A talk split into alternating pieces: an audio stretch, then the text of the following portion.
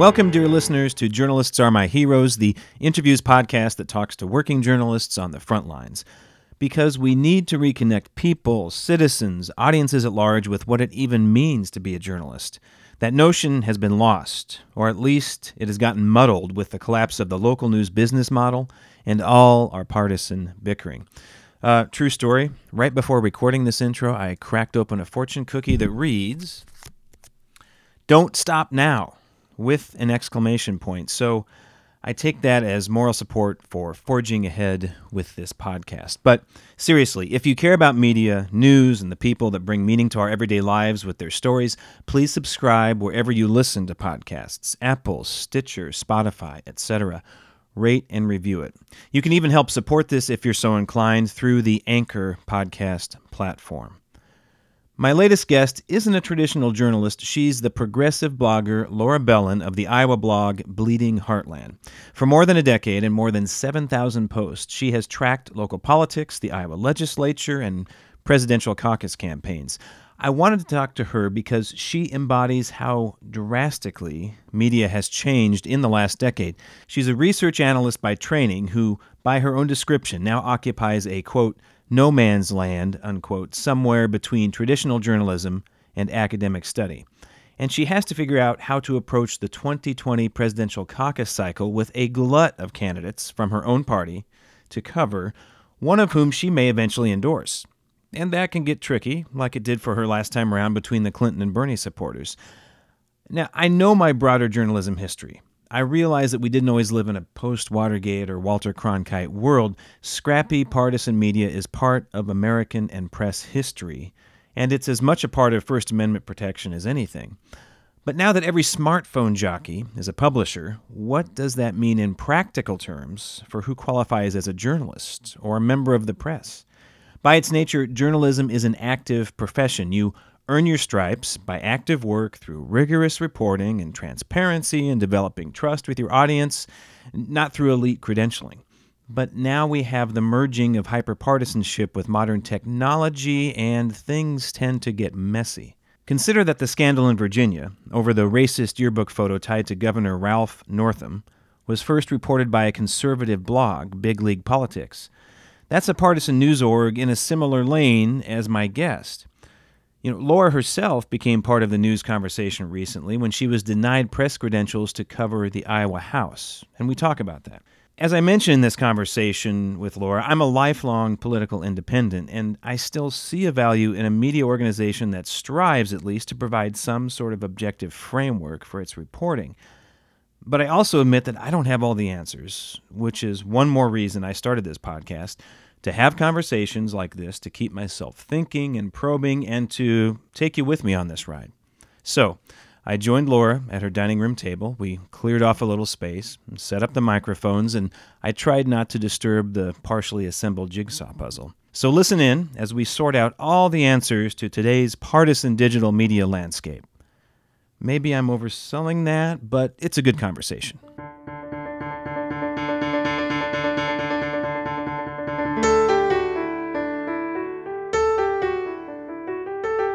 Instead of letting me try to do that, Laura, how do you describe yourself in an elevator pitch to people when you introduce yourself yourself as a reporter, blogger, journalist, whatever? What do you say you are? I usually describe myself as the publisher and primary author of Bleeding Heartland, which is a website focused on Iowa politics. So it's it's hard the the distinction between blogger and reporter is hard and I think it's nowadays fewer people uh, draw that distinction between whether you publish only for an online source or for a traditional media outlet. Uh, my training is not, I don't have a traditional journalism background. Mm-hmm. So for a long time, I didn't think of myself as a journalist. I mean, I do think that I am a reporter and a commentator, but it's not the first word that comes to mind sometimes when I think of myself. Okay. Well, I do want to dig into this notion of what does it mean to be a journalist today? And I think you're uniquely suited to talk about this. But before we get to that big question, I just want to, I'm kind of curious about the uh, practicality of what you do every day. What's a basic day like for you as somebody covering politics with Bleeding Heartland? Well, I take a broad view of Iowa politics topics. You know, some people, some websites are more focused on a narrow range of topics, and I like to write about campaigns and elections. When the Iowa legislature's in session, legislative issues are very interesting to me. I um, reproductive rights, environmental issues. I enjoy. I sometimes do a little bit of media criticism. So it's a wide range I like. I have an occasional series of Throwback Thursday where I go back and look at uh, political events events and somewhat recent Iowa history. So I, uh, in, on any given day, there are five or six things I could be writing about, and I look around and I look to see maybe what are the one or two that I have time to tackle that day. Right. Well, you seem to be as prolific as two or three journalists sometimes. I mean, I, I wonder if you have time to just for the rest of life. How many day, how many hours in a day do you spend writing typically, or, or that's, reporting or whatever. That's hard. I don't I don't log my hours. I do spend a personally significant amount of time. I am used to writing every day when I in my past life when I covered Russian politics, I had daily deadlines and so I got into that rhythm. I enjoy that rhythm of writing every day.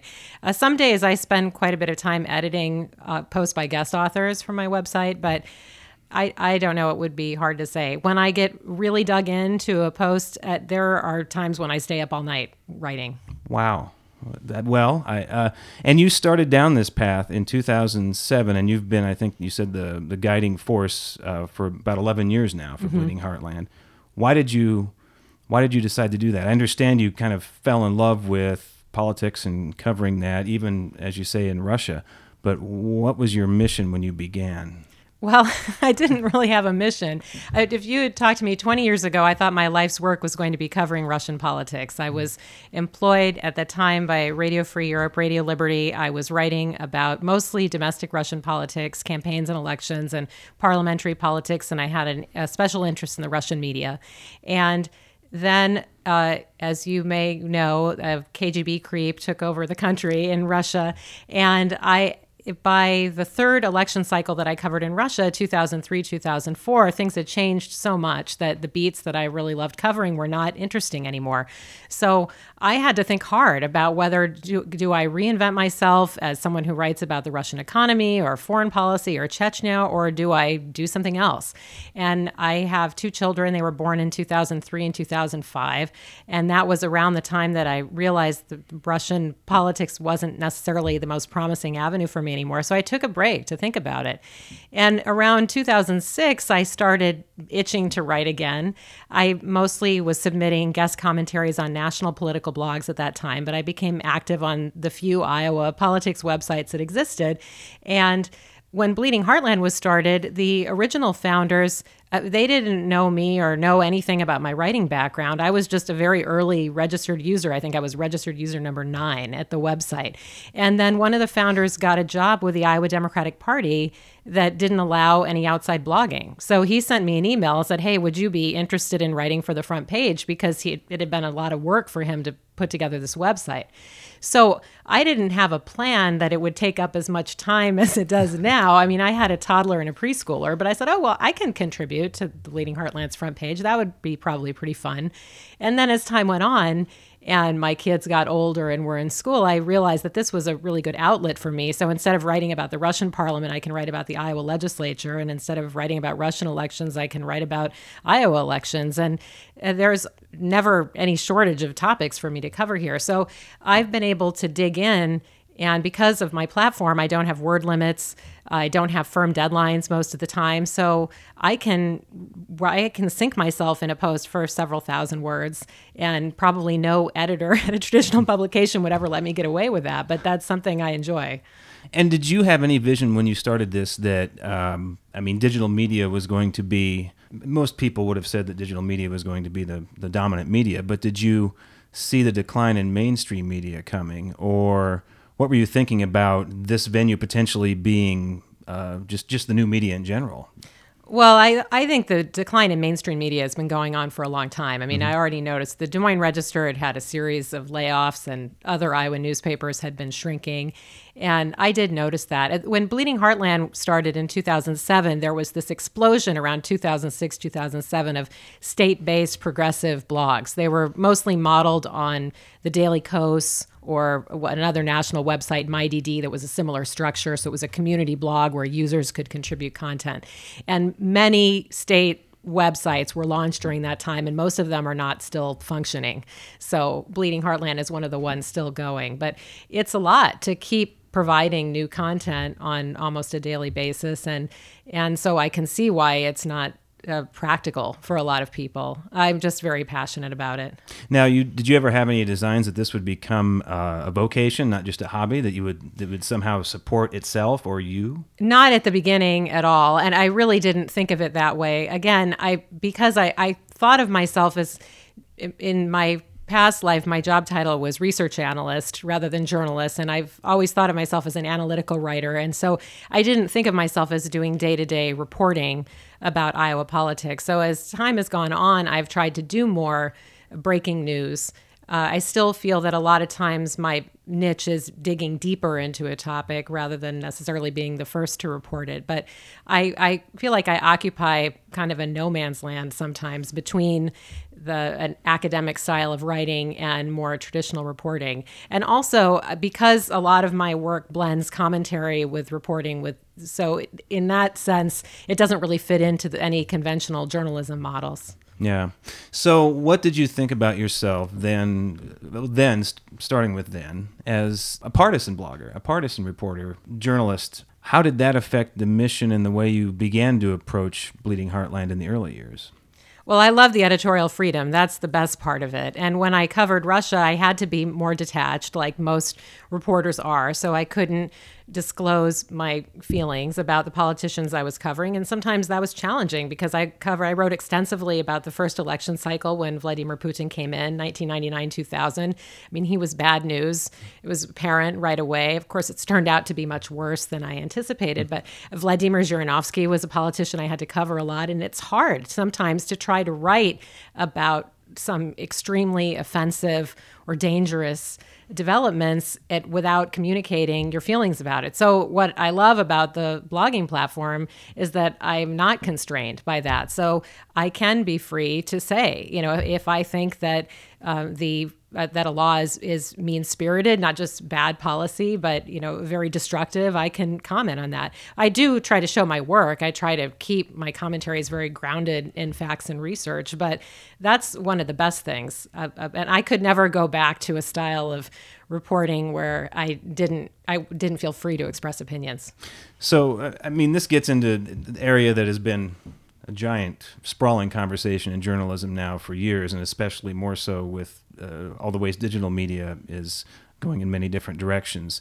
So you feel like you're coming from a more powerful or maybe a more honest place as a partisan reporter writer than if you were trying to apply what you I guess what you would say is a maybe almost a, a false uh, objectivity or equivalency for everybody you cover for right. everything you cover. Well, and I think that the the traditional journalistic idea of objectivity is just so deeply flawed in many ways because straight news reporting is making all kinds of editorial decisions all the time and who's quoted, how the story is framed, how the headline is presented, which voices is it. And so I feel that there is a lot of editorializing that gets snuck into ostensibly objective news reports anyway. But you know from your background, and I've talked to reporters and they tell me this, that they have to go out and find some expert to say the thing that they want to say, that it's too much of an opinion, so they can't say it. So they go and find someone to do that. Well, I don't have to do that because I can just say it myself. If it looks like uh, this is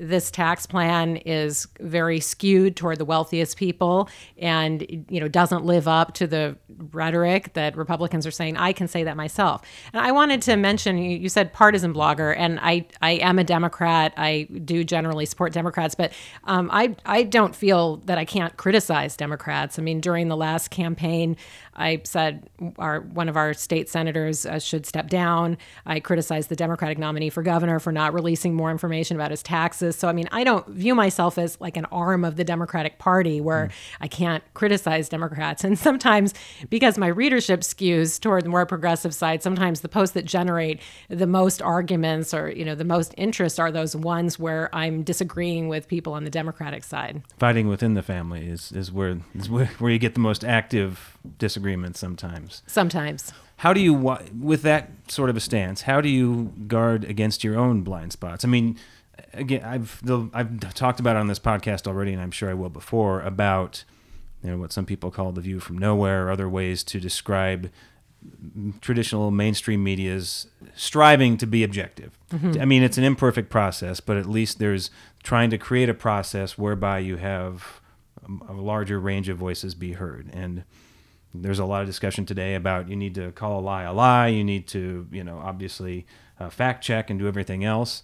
Um, but how do you guard with that stance? How do you guard against your own blind spots? I mean, what has been the downside to the approach you've taken? It's a good question. I'm glad you brought up the view from nowhere. I'm a big fan of Jay Rosen, and in particular, that piece, "The View from Nowhere," has been influential on me and my work. I have a, Bleeding Heartland is a community blog, so in any given week, I publish several posts by other authors in addition to work that I've written. So I've tried to engage and elevate more other voices so that I'm not just presenting my own perspective. That's been important to me.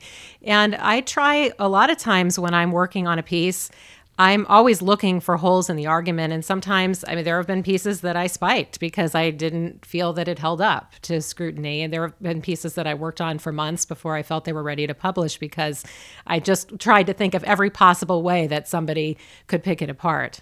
So, do you think that you're really as hard on the Democratic Party as you're uh, as hard as you are on Republican officials, uh, candidates, that kind of a thing, or is that not your mission? Well, Republicans have been controlling things for a while in Iowa, so it's been hard. In the early years, the Democrats had control of the legislature and the governor's office. And between 2007 and 2010, I wrote a lot of posts that were criticizing things that were happening in the legislature or things that the governor did.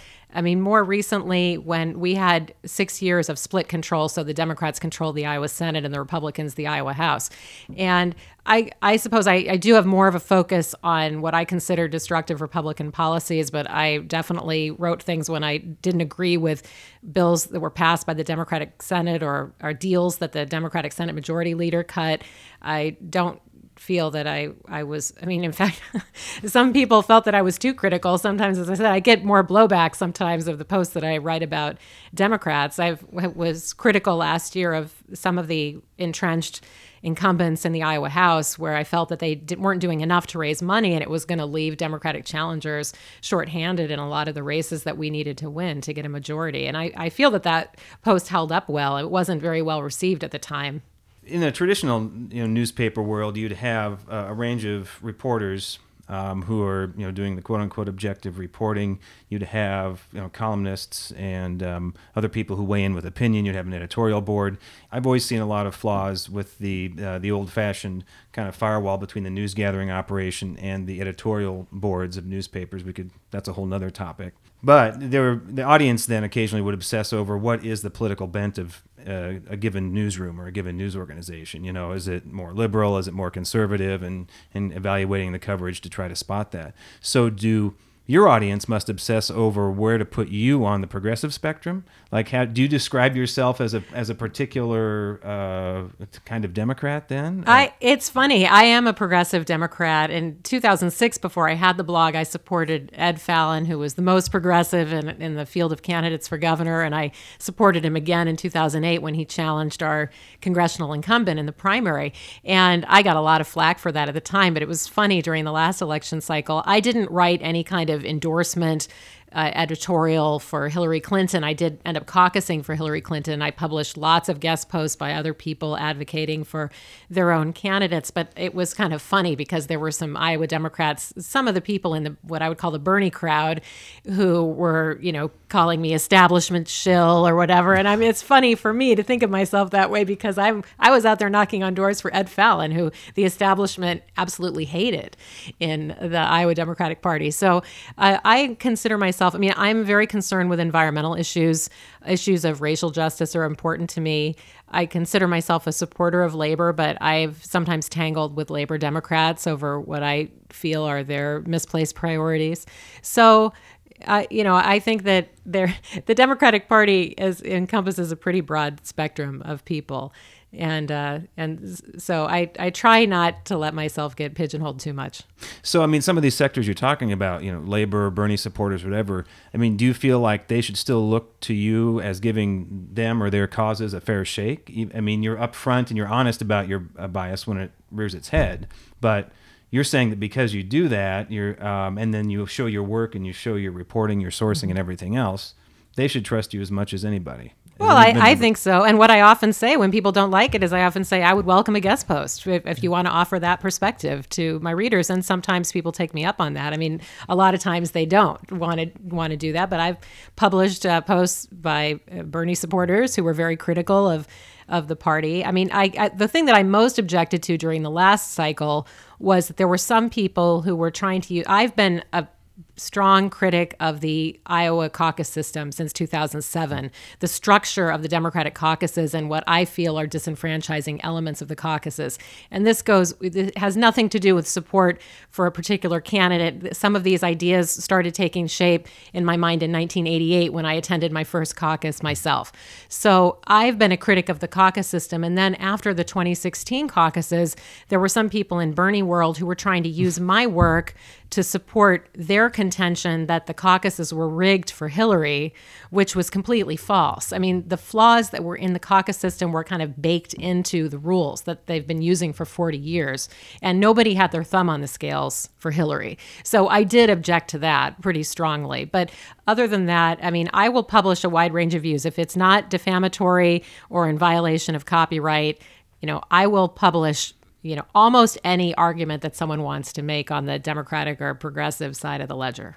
Having witnessed my share of caucuses, I agree it's not the most straightforward system to to observe, participate in, or evaluate. Um, so, going into that's a, you raise a good uh, question in my mind. Going into 2020, then, are you going to approach that any differently, or will you support a particular candidate at a certain time? You know, living up to kind of what you talk about in terms of being upfront about your uh, support and bias and I haven't decided how I'm going to cover. It's going to be very challenging with the field as large as it is for me to even cover everybody in the caucuses. I'm trying to write an, at least one in depth piece about all of the Democratic contenders. I've already done that about several of them. I'm undecided myself. I expect to be undecided until late in the game. And I'm not sure yet whether I'm going to endorse. As I said, before the 2016 caucuses, I did not write a post about my plans to caucus for Hillary Clinton. I did in the uh, 2016 US Senate primary, I did support a candidate openly. And in this last governor's race, I supported a candidate openly. But in the congressional primary, I didn't have a strong preference and I ended up not endorsing any of the candidates. I mean, I, I voted for somebody on the primary day, but so I haven't decided yet whether I am going to feel inspired enough to what I feel generally when there's a very strong field and I like a lot of the contenders, I tend not to endorse unless I feel strongly that one candidate is really a lot better than the other options. But my readers are pretty well informed, and so they definitely don't need me to tell them what to think about anything. And then when you do endorse, say, candidate A, and it's late in the game, but there's still events and there's still jockeying going on, if you then go to cover candidate B, does that make you feel uneasy, or do you should they kind of look at you twice when you walk into you know the, the event, or, or have you ever had that experience? I, I, don't feel uneasy about it. I, I disclose if I've endorsed a candidate, I disclose that, and I've found. I mean, I feel like I'm on reasonably friendly terms with some of the candidates I haven't supported in primaries. I mean, I've I've found that some Republicans will talk to me. Some of them don't respond to my phone calls or emails, but some of them will because they know that I may not disagree I may not agree with their stand, but I will quote them accurately. And so I'm going to give them a fair shake to present their point of view or their response to whatever I'm planning to write. So I haven't found that it's a big problem.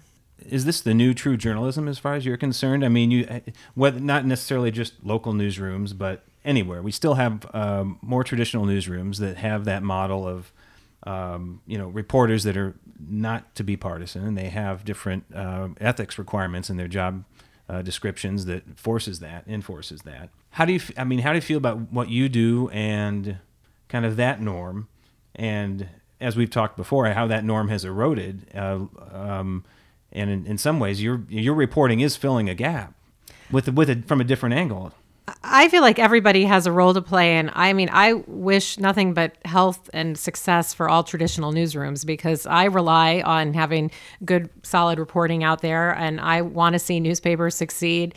I want to see strong uh, local radio covering local events. And I feel that um, I'm always looking, like as I said, there on any given day there are a lot of stories I could write about. So I'm looking for either the story nobody else is covering, uh, because maybe they consider it too small bore? Or can I drill down and go deeper into the story that everyone's covering and just explain in more depth what's going on with that bill or what happened with this interview? Can I provide more excerpts from that candidate stump speech? Can I put up the audio clip so people can listen for themselves? So I feel like we can complement each other's work. And I mean, I hope that the future isn't just uh, in independent blogs. I hope that it will include a range of media sources because we all, I think, need each other.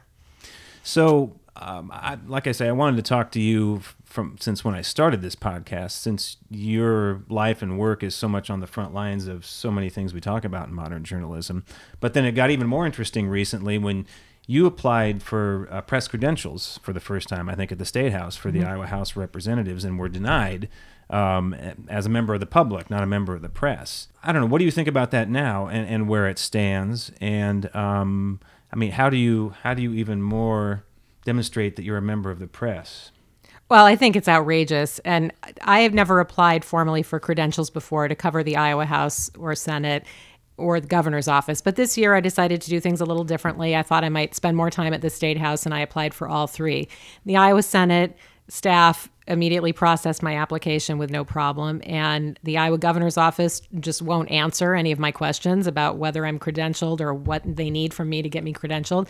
And the Iowa House rejected my credentials. And as of almost four weeks ago now, the House chief clerk just stopped responding to any of my follow up questions. I mean, there's no question that I meet the definition of someone who publishes a substantial amount of original news and information about the Iowa legislature. So to say that I don't qualify as a member of the media is completely arbitrary and capricious. There's no written rule in the Iowa House that says reporters for online sources don't qualify for credentials. They've credentialed reporters in the past who only wrote for news websites or and many of them wrote commentary as well. So there's just no legal basis for what they're doing and I'm I am surprised that it's come to this, but uh, maybe I shouldn't be surprised, but I didn't expect to have any problems with getting credentialed. Now, I uh, I should remind listeners that, it, and well, and, and I'm happy to talk about this too. I'm a political independent, and it's hard for me sometimes to wonder what was the chicken, what was the egg. I spent my whole life in, in a newsroom, and it's part of my inclination. And even in my post journalism life, I'm I'm still independent. I feel good about that, although it's kind of a consistent just a constant exploration of my own beliefs and you know i have very strong beliefs on different issues but i've just never been a partisan and so that makes it interesting to talk to somebody like you know you too so i you know i you have an obvious track record. So I, nobody would question your dedication your reporting and your thoroughness and everything else. And so I understand on the legal points of uh, providing you press credentials, but I'm kind of interested in the practical question, like where do, where does anybody, uh, you know, whether it's a legislature or, or anybody else uh, granting press credentials, how do they apply any sort of standard?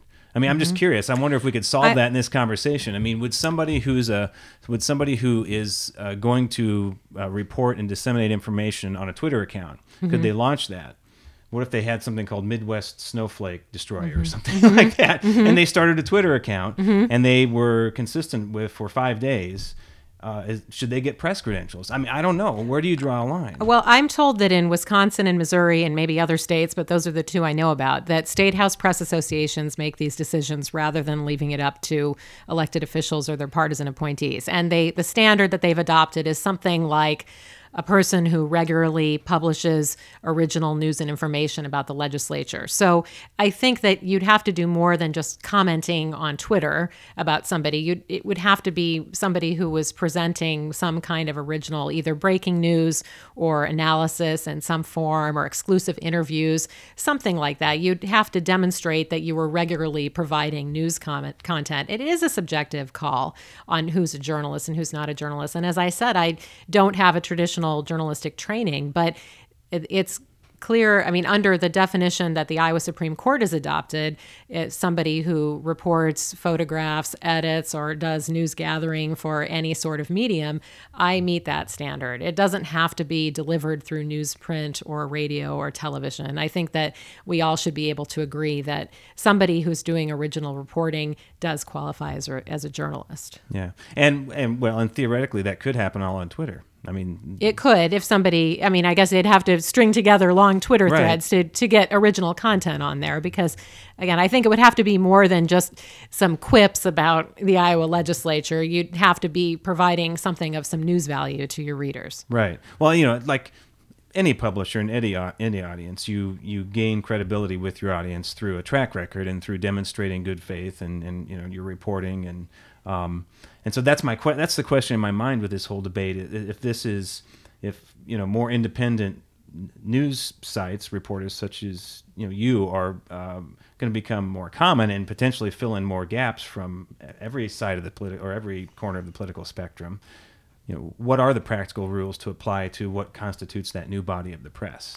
you know Well, it's it's a strange idea, and some people, since this became public, that I'm having credentialing problems. Some people have said, "Well, you know, you're biased, or that's the other reporters are at least pretending to be objective." And the First Amendment was never intended to protect only nonpartisan or objective. I mean, the the framers of the Constitution explicitly were talking about protecting the right to publish things like Thomas Paine's pamphlets. It was, and and at the time that the Iowa Constitution was adopted in 1857, most newspapers had an affiliation with either the Republican or the Democratic Party. So the idea that the freedom of the press was is only for people who pretend not to have opinions about the things they're reporting, I mean that is not supported by anything in history. And now in the 20th century, journalism standards evolved to the point that it became, you know, seen as more respectable to have this objective reporting side and then leave all the editorializing to the opinion page. But again, that sh- has nothing to do with what's in the Iowa Constitution or the U.S. Constitution regarding press freedom. no i'm totally with you there i mean the the uh, profile pic for this blog has first amendment front and center in it um, but i'm i am in you know it's just it's more of a practical question of you know um, in the beginning, you know, different measures of citizenship used to be tied to land ownership, which was not a great idea, or uh, you know, some notions of the press and, and, and freedom were tied to the ability to even have a press or the ability to print things, and they couldn't envision this modern digital economy, right? And so um, now that everybody is a publisher, it's just interesting the different ways we have to navigate that. Uh, like Facebook discovering suddenly that they need to apply editorial judgment Right. after after devising their platform, right? Right. Um, and getting into a little bit of hot water. So I, uh, I mean, because if it just wouldn't be practical if all of a sudden you had uh, 200 more people applying for press credentials at any given legislature, how, you know, how do they handle that and get everybody seated? Well, if if they had if there were 200 people who were legitimately doing regular original reporting about the legislature, then I would say that they should all get credentialed and there should be some kind of random drawing on I, I know there are a limited number of seats in the press box, but you could say, you know, every week that there is some kind of rotating uh, ability to sit in the press box. But everybody, in in my opinion, I mean, the more the merrier. Everyone who's doing original reporting about whether it's the governor's office or the legislature should be entitled to credentials, should be entitled to be at the news conferences, and there's no reason why it has to be limited to a certain number of people. Right. I mean, and you're obviously you're you're not the only one. I, another reason I like talking to you is this is playing out everywhere. So just recently in the headlines, we saw the uh, scandal over the Virginia governor Ralph Northam, and the organization, the reporter that brought that old yearbook photo to light was from a conservative blog. Um, Big League Politics, I think it is. So there, there's another example of, uh, that, I mean, that's basically somebody in your same court in your same position. Um, now they have, you know, they they also frame themselves as fiercely independent, not beholden to right or left or anything. But then, you know, uh, the Washington Post covers them and notes that you know they have money coming from various places and and you know from former candidates and this and that. You know, I guess even for an, for a new news organization like that, the funding model could call uh, uh, could call their objectivity or subject even their subjectivity into question. Well, I think that they should disclose if they're getting if there's a conflict of interest potentially about where they're getting their funding and who. I, I definitely think all of that should be disclosed.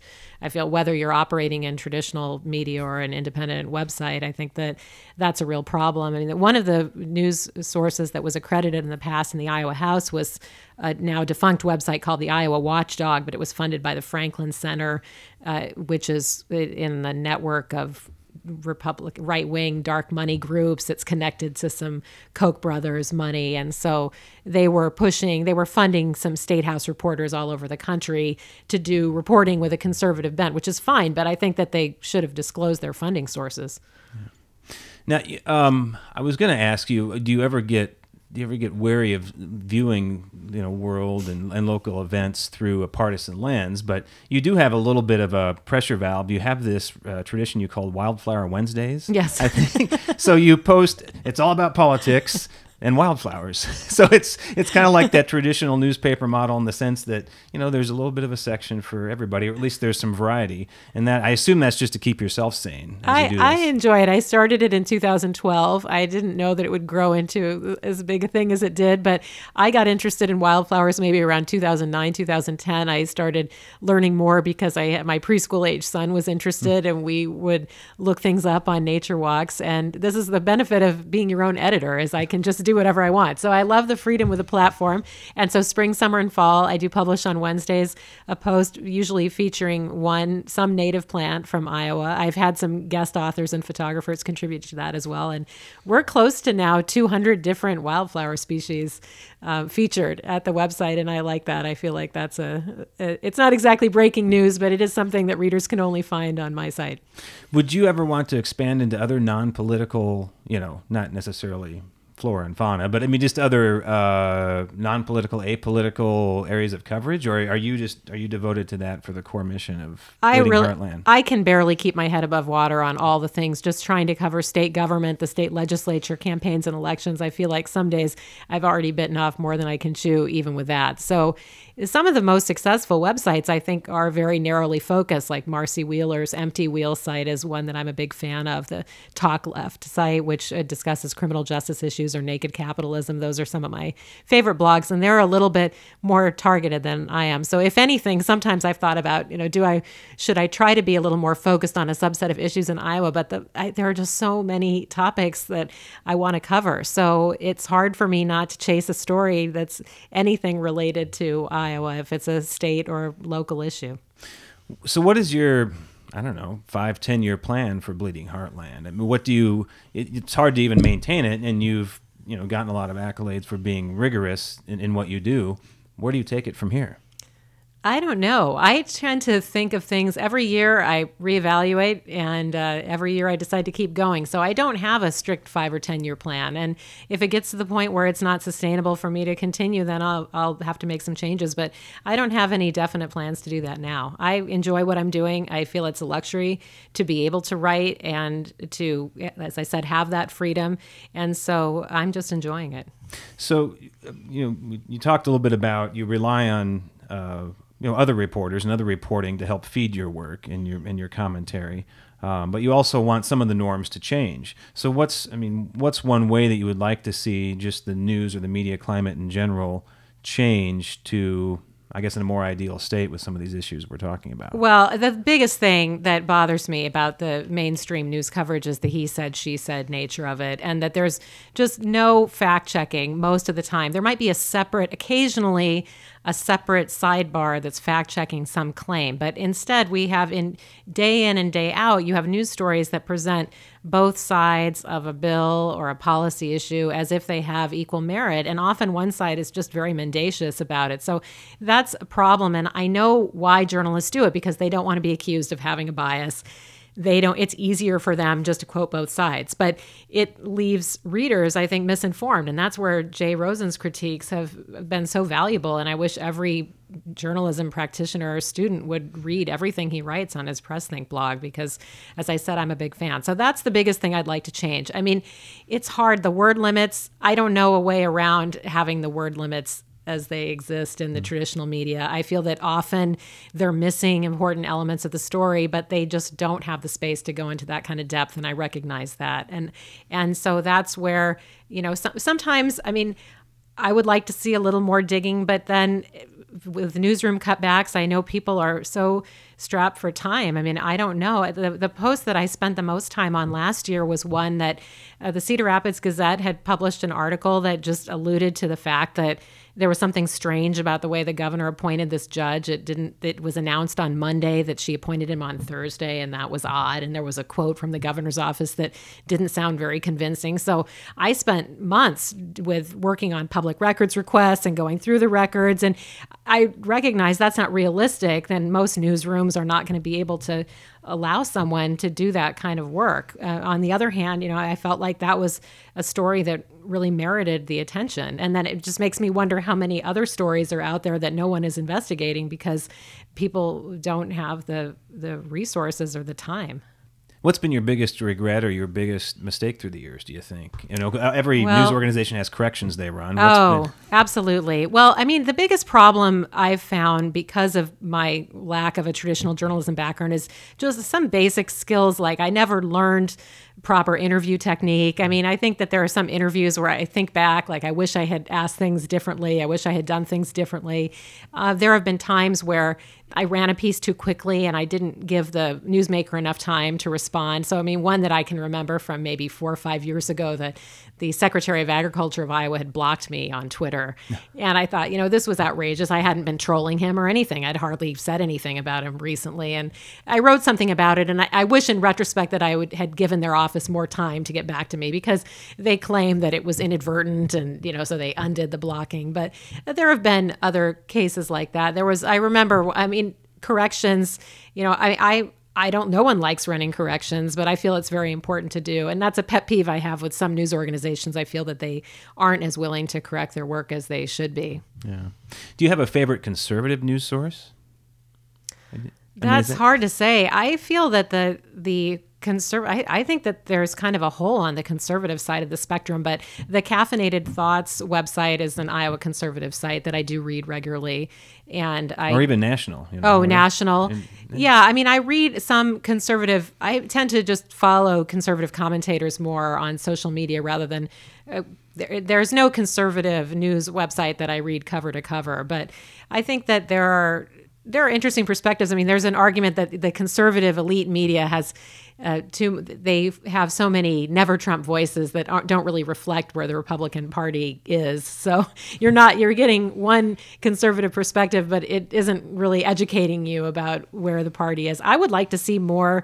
I, I think there's room in Iowa for more both progressive and conservative voices publishing. I, I think it would be valuable to have more perspectives. And I, I kind of believe in spraying the battlefield. So I, I'd like to see more. I would just you, uh, conservative elite media. That elite gets thrown around everywhere. Liberal elite media, mainstream elite media. I don't know. I feel like that the word elite has just been in the post two thousand eight world. It's everywhere now. Well, I'm thinking of people like the National Review or the the Weekly yeah. Standard, the the media, the conservative media that criticize Trump, that criticize Steve King, and we see a lot of that from the the commentators and some of or some of the ones who have the conservatives who have columns in places like the New York Times or Washington Post, but they don't reflect where a lot of conservatives are on the ground. And I think that's why we see. I mean, I'm convinced that Steve King is going to win his primary next year, but we see a lot of conservatives saying, like, oh no, you know, Republicans are really ready to throw him overboard. Well, I'll believe it when the voters of the 4th District of Iowa show me that in the June 2020 primary, because right now my money is on Steve King. I think that he's, unfortunately, a lot of his constituents are very aligned with his views. Yeah, that's another whole podcast episode. um, so, well, don't use this as the model for proper interview technique, but thanks for sitting down to, you know, talk with me in this interview, Laura. I really appreciate it. Oh, thanks and, for having me. Um, uh, good luck on keeping your head above water for the next 7,000 posts. Yeah, I'll, I'll need it. Thanks.